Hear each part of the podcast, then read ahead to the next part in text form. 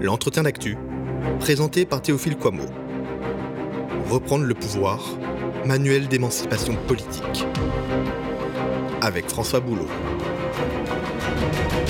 Reprendre le pouvoir, le titre du dernier essai de François Boulot, a le mérite d'être compréhensible par tout citoyen qui a un jour goûté à la sensation étrange de n'avoir en réalité aucun moyen de peser réellement sur le cours de l'histoire de son pays. Une sensation d'autant plus étrange qu'à première vue, nous sommes en démocratie. Nous pouvons élire notre président de la République, notre député, notre maire, nos conseillers régionaux. Et pourtant, il y a un malaise démocratique en France et plus largement dans le monde. C'est notamment ce malaise qui a expliqué la naissance inattendue du mouvement des Gilets jaunes dont François Boulot, avocat au barreau de Rouen, est très vite devenu une figure de proue au point où il a été question de faire de lui le porte-parole officiel du mouvement. Un mouvement aujourd'hui en pause ou à l'arrêt.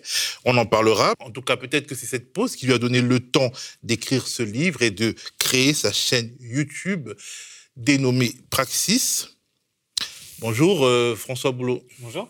Alors, euh, première question, le mouvement des Gilets jaunes est-il mort? Euh, C'est un peu dur de, dire ça comme ça. Moi, je pense qu'il faut avoir la lucidité de voir qu'effectivement, le mouvement des Gilets jaunes n'est plus ce qu'il était, en tout cas, évidemment, dans ses formes d'action, dans, la réalité de ce qui se passe dans la rue. Bon, déjà, il, avait, il s'était essoufflé, ou plutôt il avait été étouffé par le pouvoir, par une répression policière et judiciaire inouïe. Et puis, évidemment, euh, après, la crise du Covid est intervenue et a donc euh, fini euh, d'entamer les dernières velléités des, derniers courageux qui sortaient encore dans la rue tous les jours. Maintenant, je crois que si le gilet jaune, on le voit plus beaucoup sur le dos dans la rue, il est toujours dans le cœur. La colère est toujours là. Le pouvoir n'a absolument pas répondu aux revendications. Et donc, je, pense là-dessus, exactement comme Emmanuel Todd, que les gilets jaunes sont le signe annonçateur du retour de la lutte des classes en France et euh, que ce mouvement va produire des effets sur le moyen long terme. Je crois qu'il a laissé une trace indélébile pour tous ceux qui s'y sont activement euh, euh, investis. Et, et, je crois que la colère va continuer à monter dans la société. Et ce qui m'importe maintenant, je crois, l'urgence c'est de former une nouvelle vision du monde, une, une, nouvelle vision commune du monde entre tous les résistants, mais bon, je pense qu'on y reviendra tout à l'heure.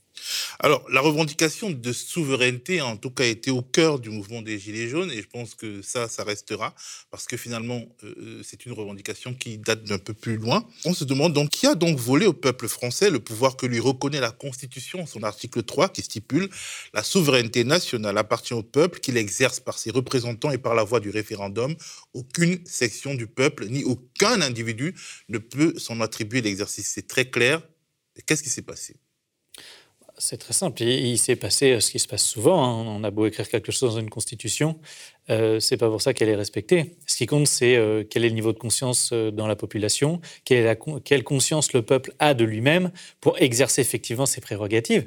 Et en réalité, ce qui s'est produit, c'est que on a des rapports de force dans la société qui s'exercent et on a une classe dominante qui, à l'image de beaucoup des élites, entre guillemets, dans d'autres pays, se sont petit à petit accaparées tous les pouvoirs, tous les privilèges, et ce sont elles qui exercent le pouvoir. Et donc finalement, les élections ne sont qu'un cirque démocratique où on amuse le bon peuple et on lui fait croire qu'il a le choix. Mais au final, on se retrouve toujours avec euh, le, même type de, politique parce qu'on a toujours euh, le candidat du système.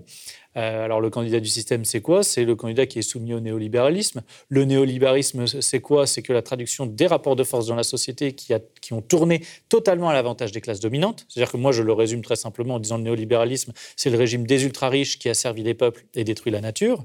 Et puis, euh, ces mêmes classes dominantes, évidemment, elles vont exercer tous les leviers d'influence et de pouvoir qu'elles ont pour, euh, pour garder la main. Alors, comment elles font? Elles, ont la main sur l'État, donc elles exercent du lobby, elles financent les partis politiques.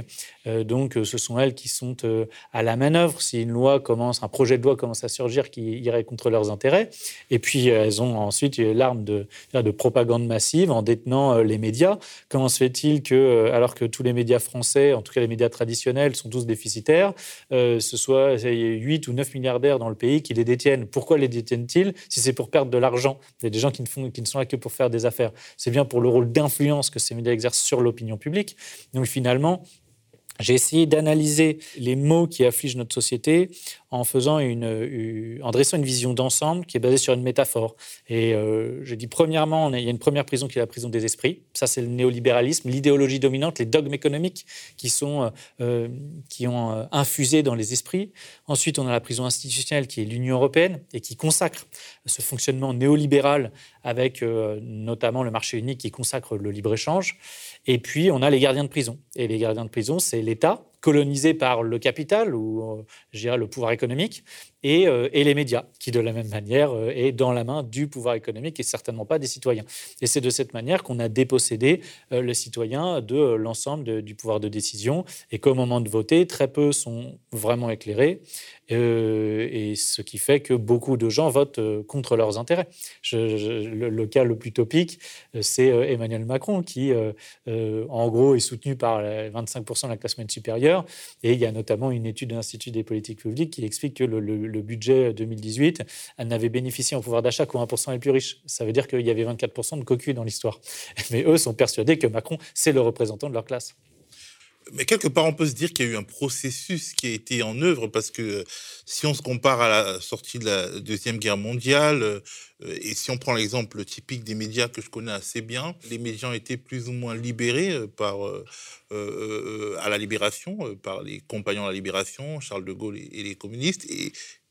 Finalement, il y a une sorte de reconcentration qui n'était pas prévue.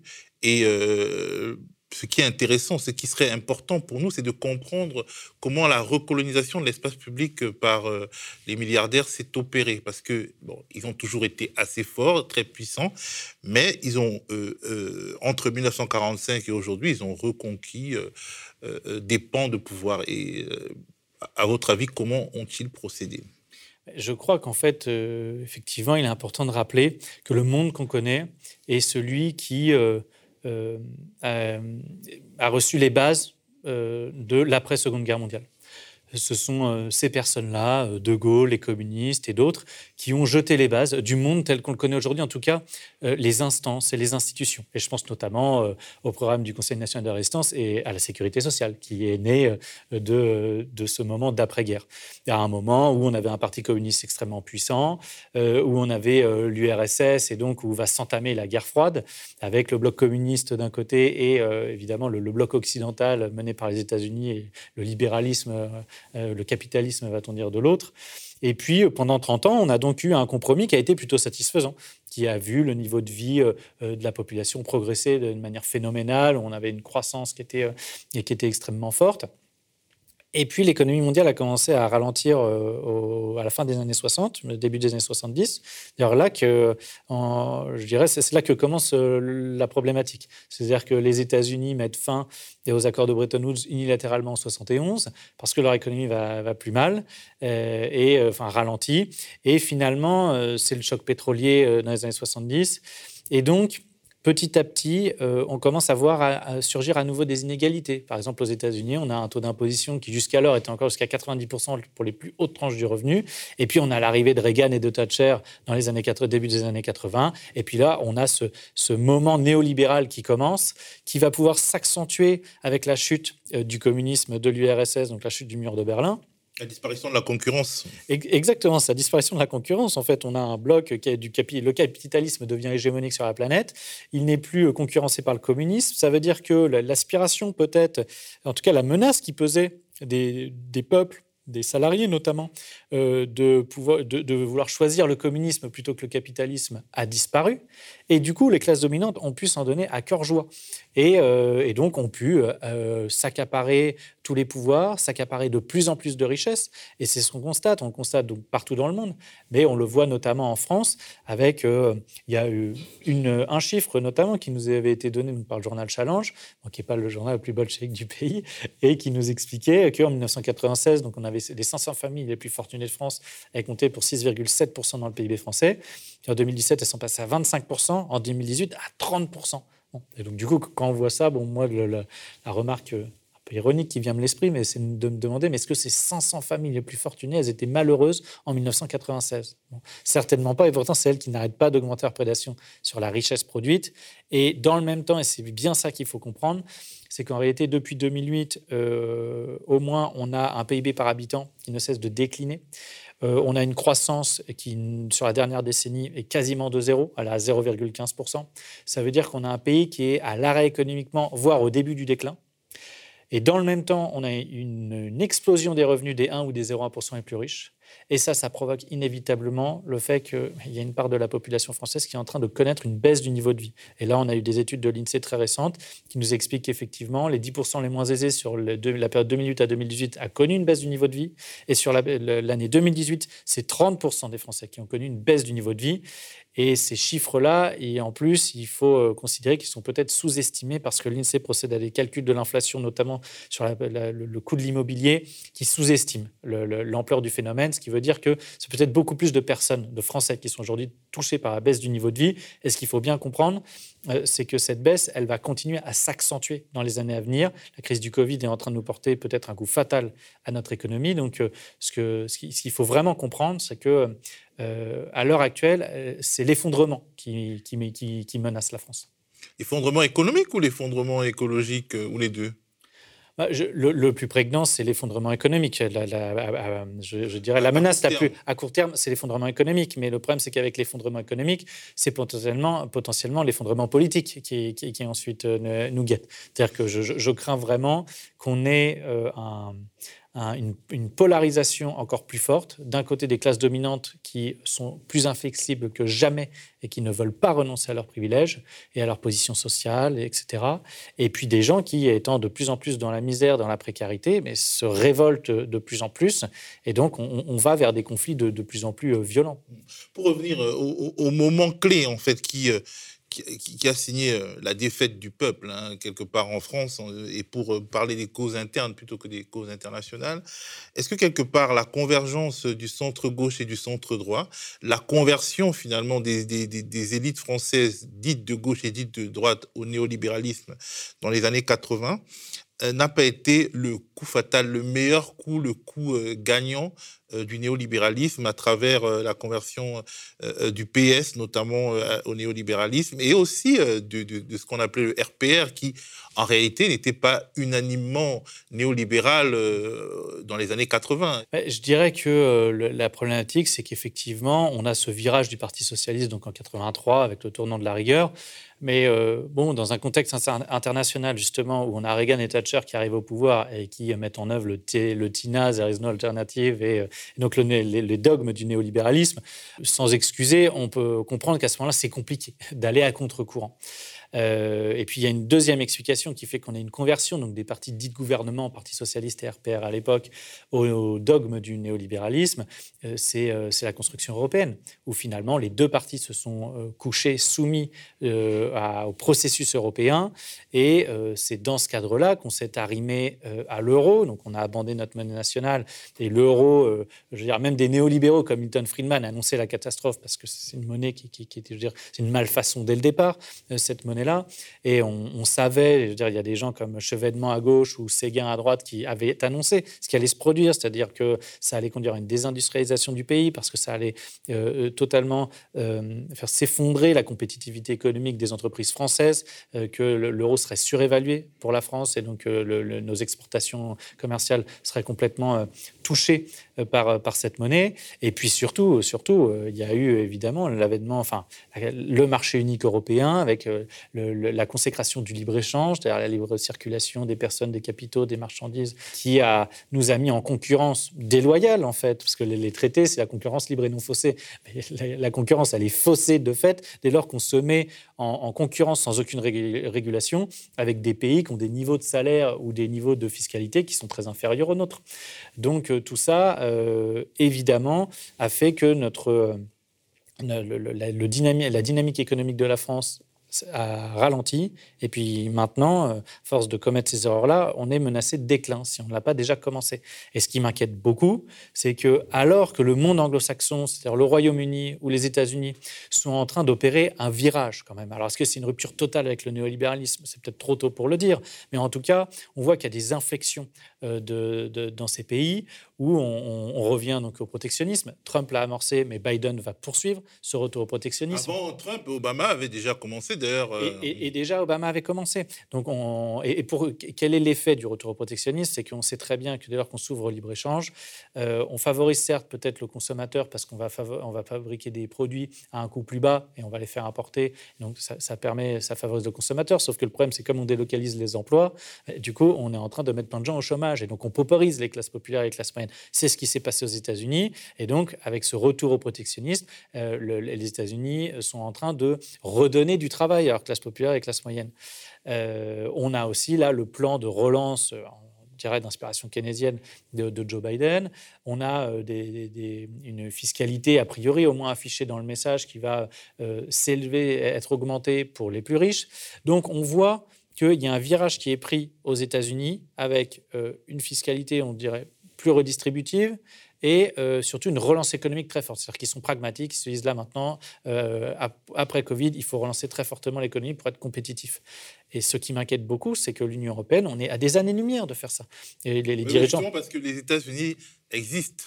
Euh, c'est un pays avec des dirigeants, euh, des dirigeants qui euh, ont des comptes à rendre à une population donnée, alors que l'Union européenne, c'est un ensemble un peu informe politiquement, et finalement une sorte de logiciel auquel doivent se soumettre les dirigeants élus sans que les tenants de ce logiciel eux-mêmes soient assujettis à un quelconque suffrage universel.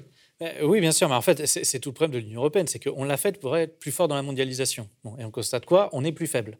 Ça nous a ouvert aux quatre vents, justement, de la concurrence des, pays euh, étrangers, y compris au sein de l'Union européenne. Hein, le marché unique, notamment, les délocalisations se font au sein du marché unique et en particulier en faveur de la Pologne. Euh, donc économiquement, ça ne marche pas. On le voit notamment euh, avec euh, la révolution numérique. On est passé totalement à côté de la révolution numérique. Donc les États-Unis et la Chine, eux, sont de plein pied dans le 21e siècle, quand nous, on est encore bloqué dans le 20e. Et enfin, et c'est le point qu'il faut lever, il n'y aura, parce qu'on entend toujours faire l'Europe sociale et l'Europe démocratique. Ça n'est pas possible.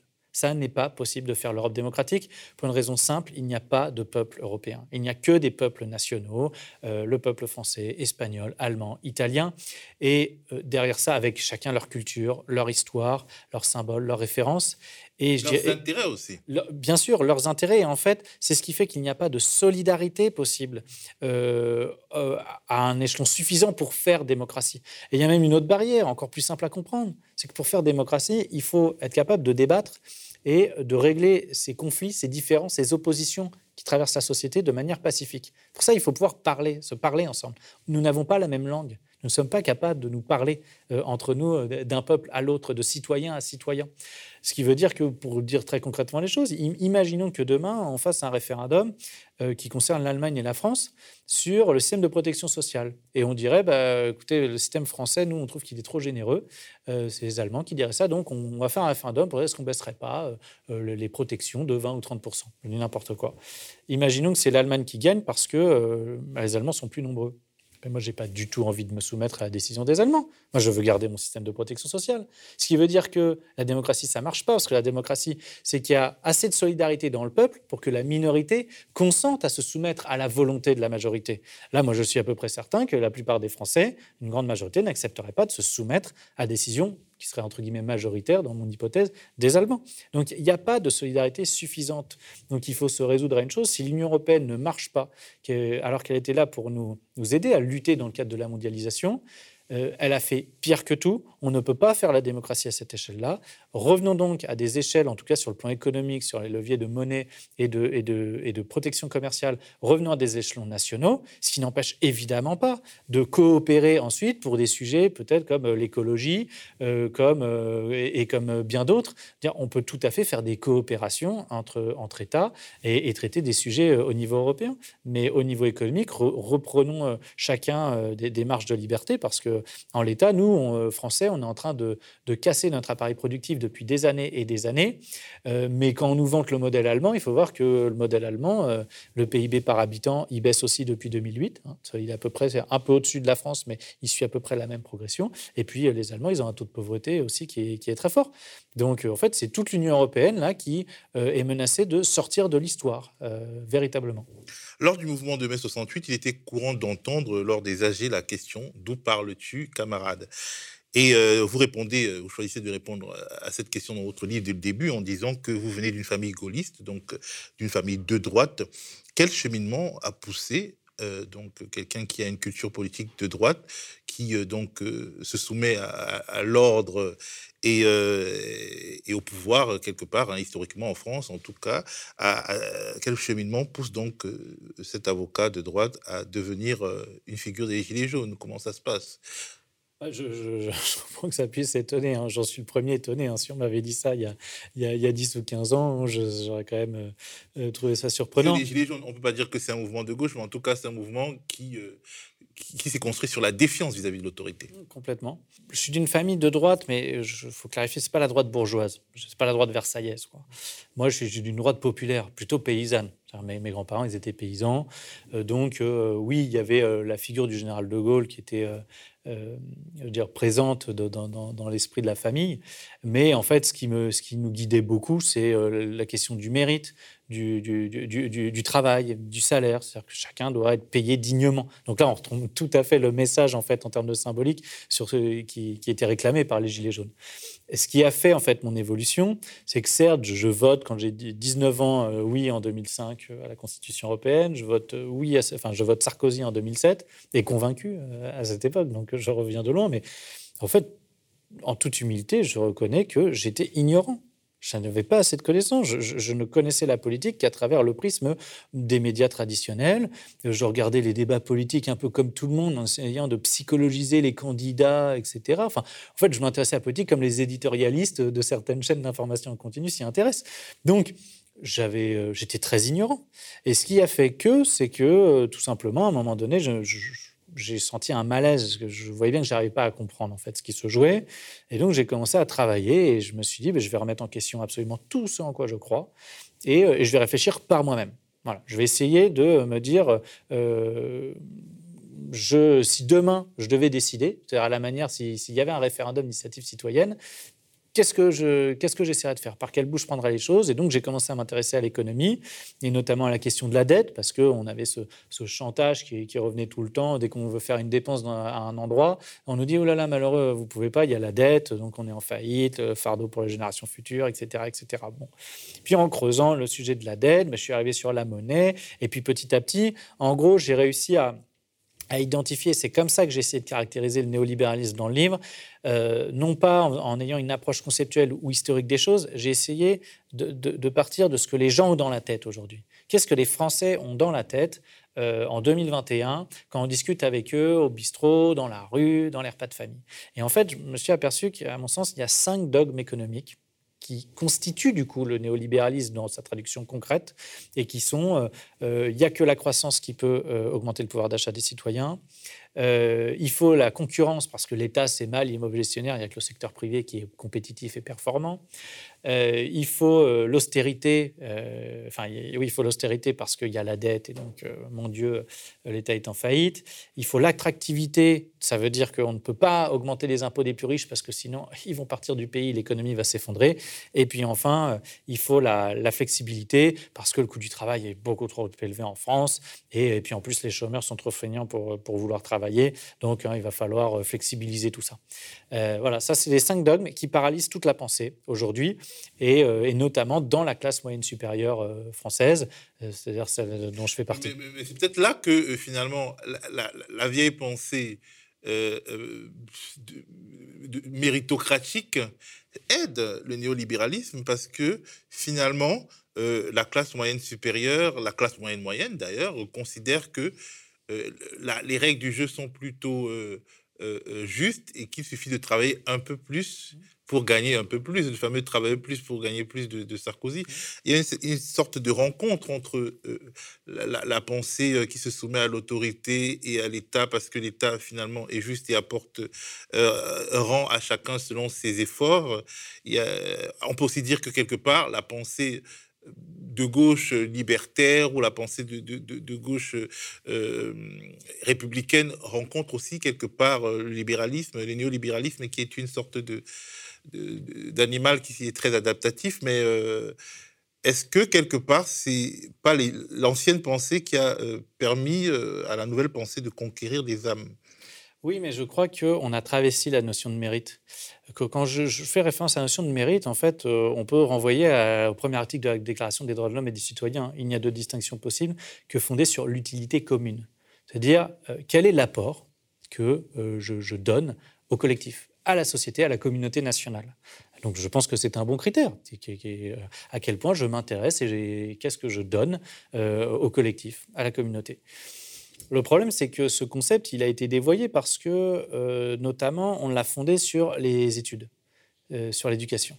Et effectivement, on a une classe moyenne supérieure française aujourd'hui qui, parce qu'elle a fait des études supérieures, considère qu'elle euh, mérite sa position sociale et que finalement, les autres, s'ils n'ont pas de bonne position, s'ils n'ont pas de bon salaire, s'ils sont précaires, bah, ils n'avaient qu'à travailler à l'école. Globalement, Parce qu'à 16 ans, ils bavardaient en classe. Hein. voilà. Mais globalement, c'est ça qui permet de fixer et de justifier ces positions sociales-là.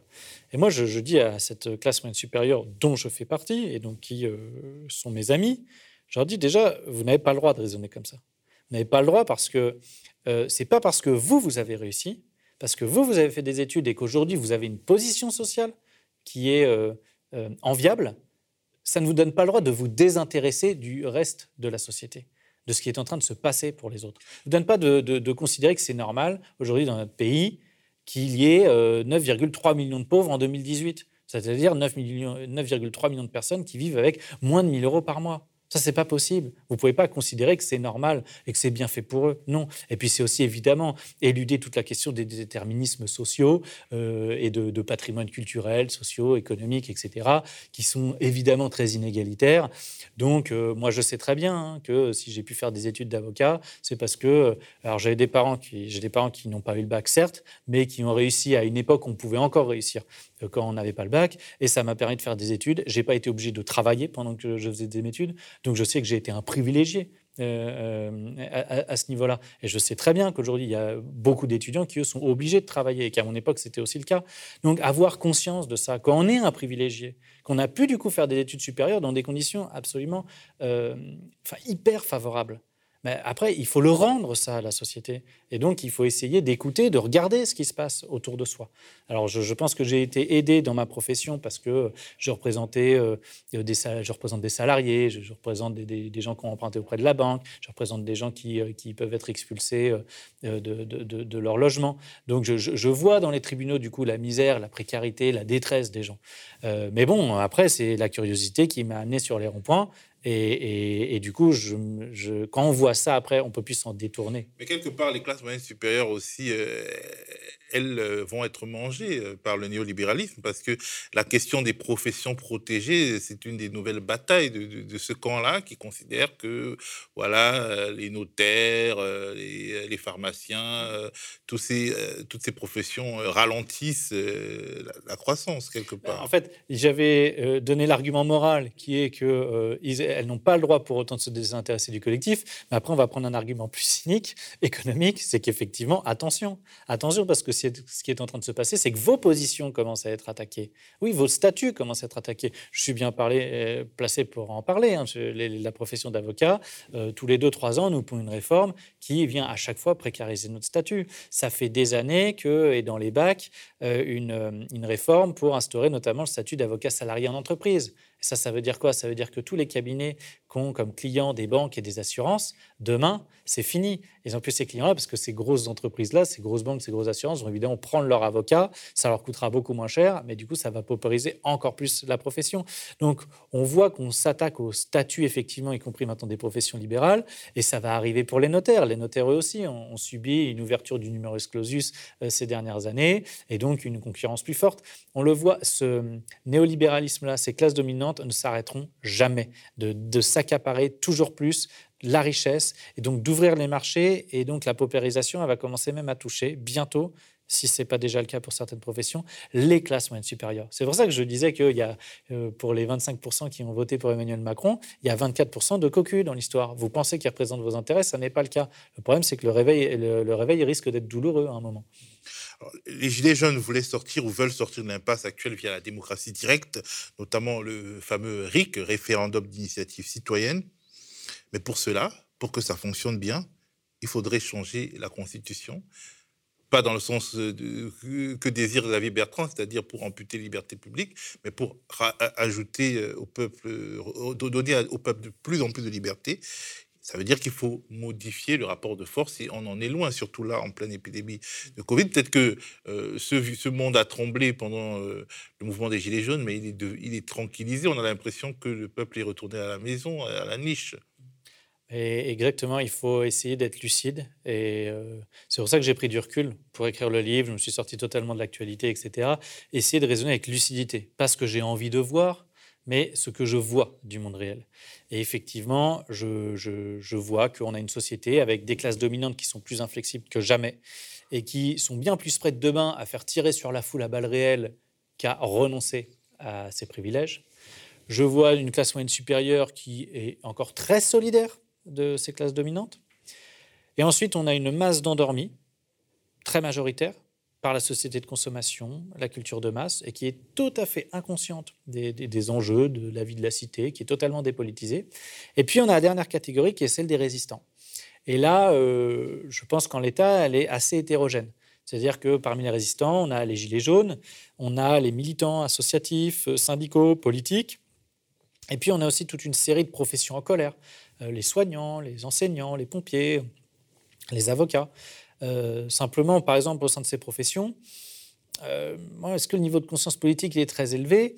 Moi, je constate que pour l'instant, beaucoup parmi ces professions ont des revendications euh, corporatistes qui sont légitimes. Il n'y a, aucune difficulté, mais il n'y a pas une conscience, une compréhension commune que le mal qui nous afflige euh, c'est le même et qui, ça s'appelle le néolibéralisme. Et, je pense que euh, plus que jamais, ce qu'il faut arriver, c'est à unifier les résistants, créer cette vision commune pour pouvoir créer une force. Et je le dis très clairement, hein, je pense euh, par exemple que le, public du, média, il faut évidemment partie de ceux qui ont peut-être le plus haut niveau de conscience parmi les résistants. Et le, et le but affiché hein, de mon livre, c'est consolider une pensée pour avoir une compréhension globale de, ce qu'est le néolibéralisme, une synthèse, une vision d'ensemble, pour, euh, au-delà de consolider la pensée, faire de, chacun des résistants des porteurs de messages. Je veux que les gens puissent aller convaincre autour d'eux, en particulier pendant la campagne présidentielle de 2022, qui a très peu de chances de voir un, candidat autre qu'un candidat du système gagner. Je pense qu'il faut se saisir de l'élection, euh, du moment de l'élection présidentielle 2022 pour aller réveiller les endormis.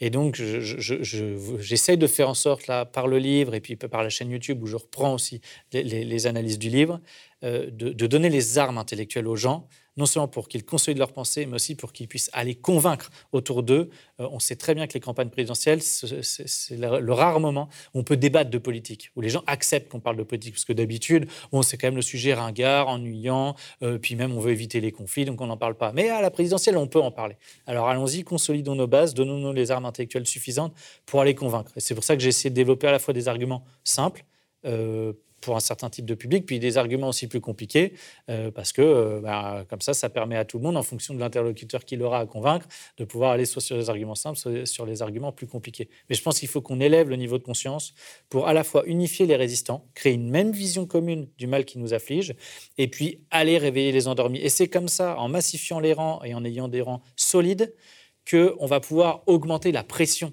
dans la société, donc augmenter la pression sur les classes dominantes, parce que évidemment, on a bien compris qu'elles ne lâcheront rien spontanément. Quelque part, euh, euh, vous parlez d'endormis, mais il y a aussi des personnes qui, euh, sont en colère, mais qui sont divisées. il y a des études, des, des, scientifiques qui travaillent sur la retribalisation de l'Occident, c'est-à-dire que en France notamment, la question de l'ethnicité, la question de la religion, la question donc des questions finalement infrapolitiques ou métapolitique s'impose dans le débat politique. Et ça, c'est extrêmement difficile de contrer cette tendance qui est subventionnée par les médias des milliardaires. On voit bien qu'à chaque jour, il y a sa, polémique identitaire. Comment se battre? Comment euh, rester concentré sur les questions qui relèvent de l'intérêt général et de notre propre portefeuille, de notre propre ventre, quand euh, finalement on, agite des passions qui euh, s'adressent à notre narcissisme? Je, crois effectivement que c'est une grande diversion que, fait le système pour se protéger et que c'est un piège dans lequel il ne faut pas tomber. De la même manière que euh, le système politique ne doit, le, système en général, ne doit pas nous imposer notre agenda politique et que donc 2022 ne doit pas euh, être euh, nous obnubiler l'esprit parce qu'il faut faire ce qu'on doit faire et le besoin aujourd'hui c'est d'élever le niveau de conscience dans la société.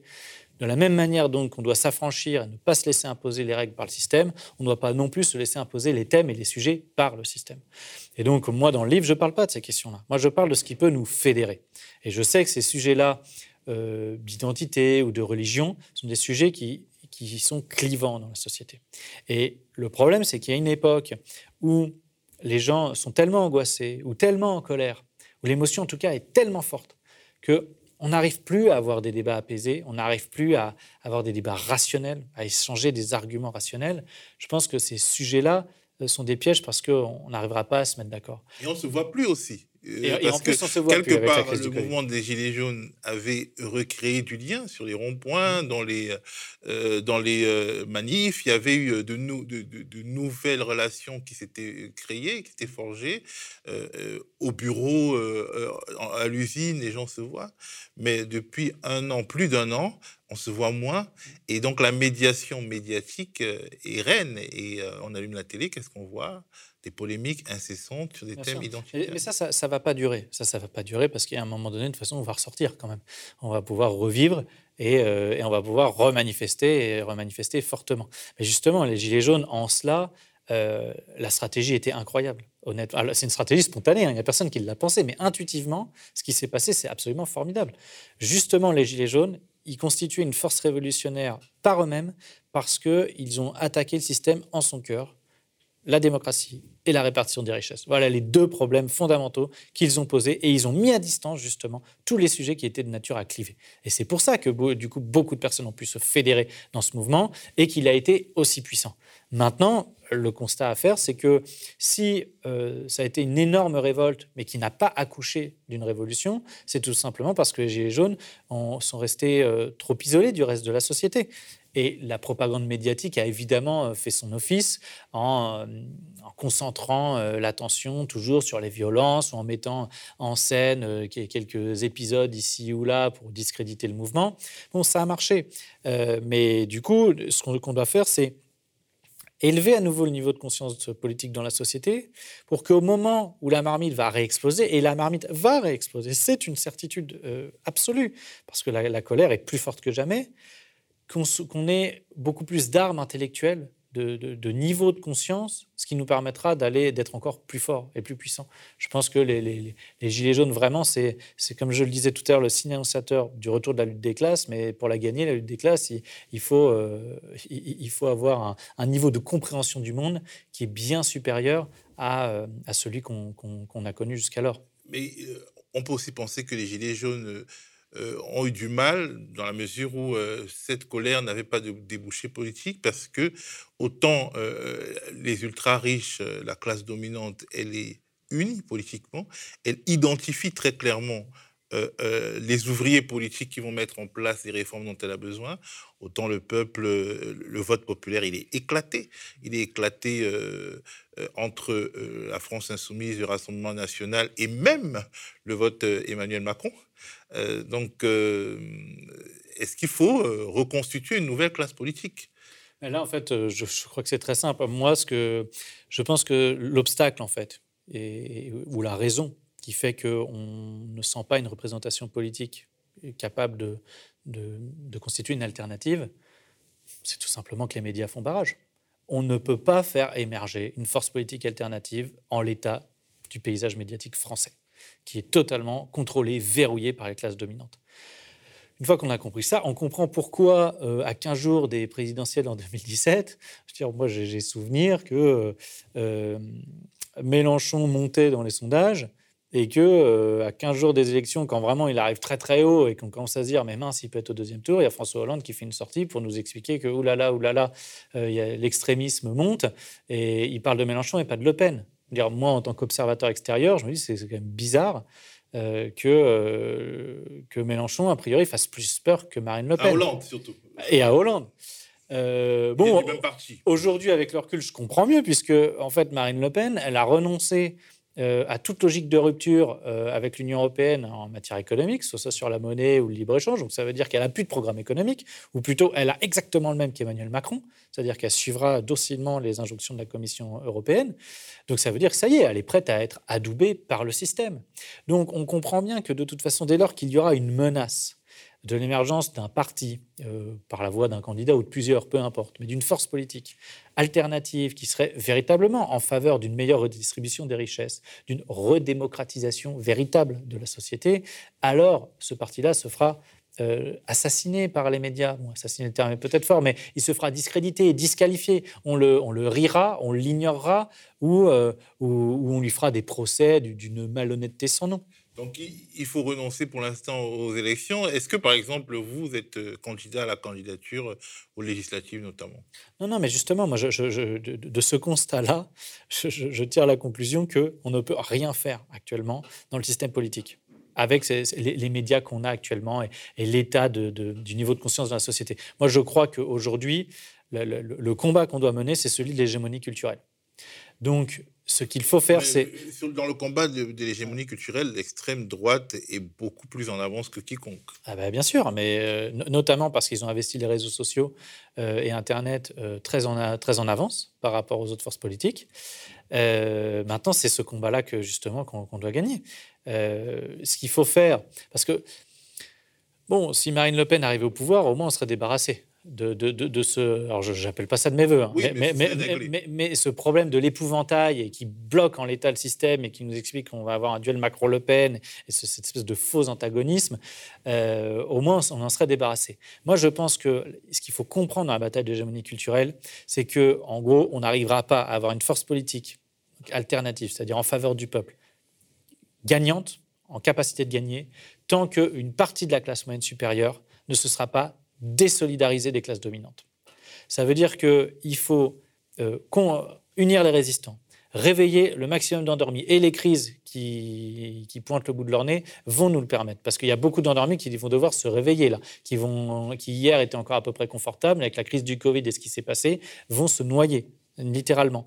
Donc, une fois qu'on a créé... se noyer, c'est quand même ceux qui étaient déjà pas très riche. Et donc, Oui, euh, mais justement, mais sauf qu'ils s'en sortaient encore, c'est-à-dire qu'ils pouvaient encore jouer les règles du jeu, ils arrivaient encore à s'en sortir. Là, il va leur arriver ce qui s'est produit pour les Gilets jaunes. C'est-à-dire que là, ils ne s'en sortiront plus. Et ils trouveront ça pas juste. Et ils seront très en colère parce qu'ils diront, comme les Gilets jaunes, mais attendez, nous, euh, on a fait comme on nous a dit, on a joué les règles du jeu, on a toujours été honnête, puis maintenant, on ne s'en sort plus. Donc on va massifier les rangs, on va augmenter la pression. Et comme les classes moyennes supérieures, elles aussi, pour une partie d'entre elles, vont commencer à être touchées, et c'est déjà le cas. Notamment avec le changement euh, des règles de, des règles d'assurance chômage qui feront que quand vous avez un bon salaire et que vous ne retrouvez pas un emploi tout de suite, euh, il y a une dégressivité euh, qui est, la dégressivité, ça, notamment les gens qui ont des prêts immobiliers, ça va faire très mal. Exactement. Et donc, du coup, c'est ça qu'on doit viser aussi c'est dès on aura gagné la bataille de l'hégémonie culturelle quand il y a une partie de la classe moyenne supérieure qui se sera désolidarisée des classes dominantes. Et là, ça veut dire qu'on aura un paysage médiatique différent et on pourra faire émerger alors une force politique alternative. on avait l'impression que ça pouvait arriver, et le Covid est vraiment arrivé, mais je pense que la bataille sur la réforme des retraites, je pense qu'elle avait quand même amorcé quelque chose hein, sur ce plateau. On a vu des professions qu'on voyait pas souvent. On a vu euh, même des syndicats de cadres qui avaient rejoint euh, la bataille. Et puis bon. Exactement, euh, c'est les prémices. C'est les prémices de, de, de, de, ce du mécontentement qui va commencer à toucher les classes moyennes supérieures. ce sont les prémices parce que le système néolibéral commence à s'attaquer à elles aussi. Donc, évidemment, en fait, ce système de capitalisme, de société de consommation euh, très individualiste, fait qu'évidemment, hein, les gens, je veux dire, personne n'est plus sain qu'un autre, et euh, les gens, ils, généralement, ils, commencent à s'intéresser vraiment à la politique et à se remettre en question, à se poser des questions quand ils sont atteints dans leurs intérêts.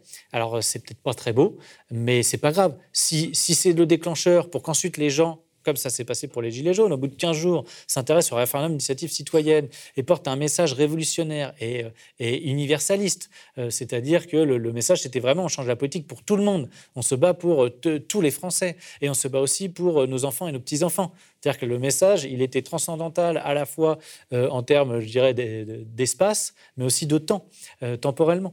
Donc, euh, moi, je suis assez pragmatique. les, les, crises qui vont s'intensifier et le déclin économique de la France qui est amorcé va inévitablement conduire beaucoup de personnes à se remettre en question. Et donc, c'est ces opportunités-là qu'il faut saisir pour créer un bloc hégémonique qui permettra de gagner la bataille culturelle, puis ensuite la bataille de la prise institutionnelle du pouvoir. On peut aussi avoir l'impression que certaines forces ont déjà l'idée et commencent à, domestiquer la colère qui vient.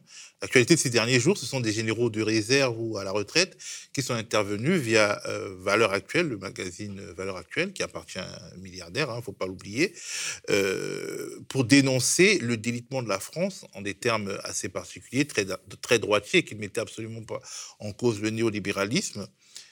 Marine Le Pen les a appelés à, la rejoindre. Euh, face à la crise des institutions dont les Gilets jaunes, le mouvement des Gilets jaunes est une, est une illustration, euh, on peut se dire que finalement, euh, le coup d'État est la seule voie de sortie du système. Même si le coup d'État est un coup d'État d'une partie du système contre le système. Parce que finalement, on s'est bien rendu compte que vous pouvez être 70% à soutenir les Gilets jaunes, vous pouvez être 70% à être contre la réforme des retraites, et eh ben, euh, vous n'êtes toujours pas entendu, les institutions ne vous permettent pas d'être entendu. Et sur ce constat peuvent surfer des forces politiques pas rassurantes du tout. C'est le danger qui, menace dans la période. On a euh, un trop plein d'émotions qui fait que euh, on a des, personnalités qui peuvent surgir comme ça et tenir des discours, on va dire, anti-système ou, anti-macronistes tout simplement, et capter comme ça l'attention des gens. Mais derrière, il n'y a rien, ou plutôt c'est très dangereux. Donc effectivement, c'est ce qui m'inquiète dans la période. C'est qu'on a tellement dépolitisé les gens que la possibilité de les manipuler, elle est extrêmement grande. C'est pour ça que je crois qu'il faut qu'on s'attacher euh, à, donner des connaissances aux gens. Vraiment, j'ai un conseil à donner aux gens, c'est ne dirigez-vous, dirigez-vous uniquement vers des gens qui vous apportent des connaissances. Pas des gens qui vous, qui brossent dans le sens du poil et qui vous disent ce que vous avez envie d'entendre. Allez vers des gens qui vous apportent des faits, des analyses concrètes, pas qui suscitent en vous des émotions, qui vous convainquent par la logique. C'est vraiment de ça dont on a besoin dans la période. Merci euh, François Boulot. Je rappelle que vous avez sorti un livre qui s'appelle Reprendre le pouvoir, euh, manuel d'émancipation politique, et euh, que vous avez aussi une chaîne YouTube qui s'appelle Praxis. Merci de nous avoir écoutés jusqu'au bout. Le média est un média indépendant qui ne vit que des dons et des cotisations de ses sociétaires. Alors faites un don, devenez sociaux pour nous permettre de gagner de participer à la victoire dans le cadre de cette bataille culturelle dont nous venons de parler. Merci. Le média devient une coopérative. Alors pour garantir son indépendance, n'hésitez pas à devenir sociaux et à nous soutenir sur le mediatv.fr. Et pour ne rien rater de nos contenus, abonnez-vous au podcast.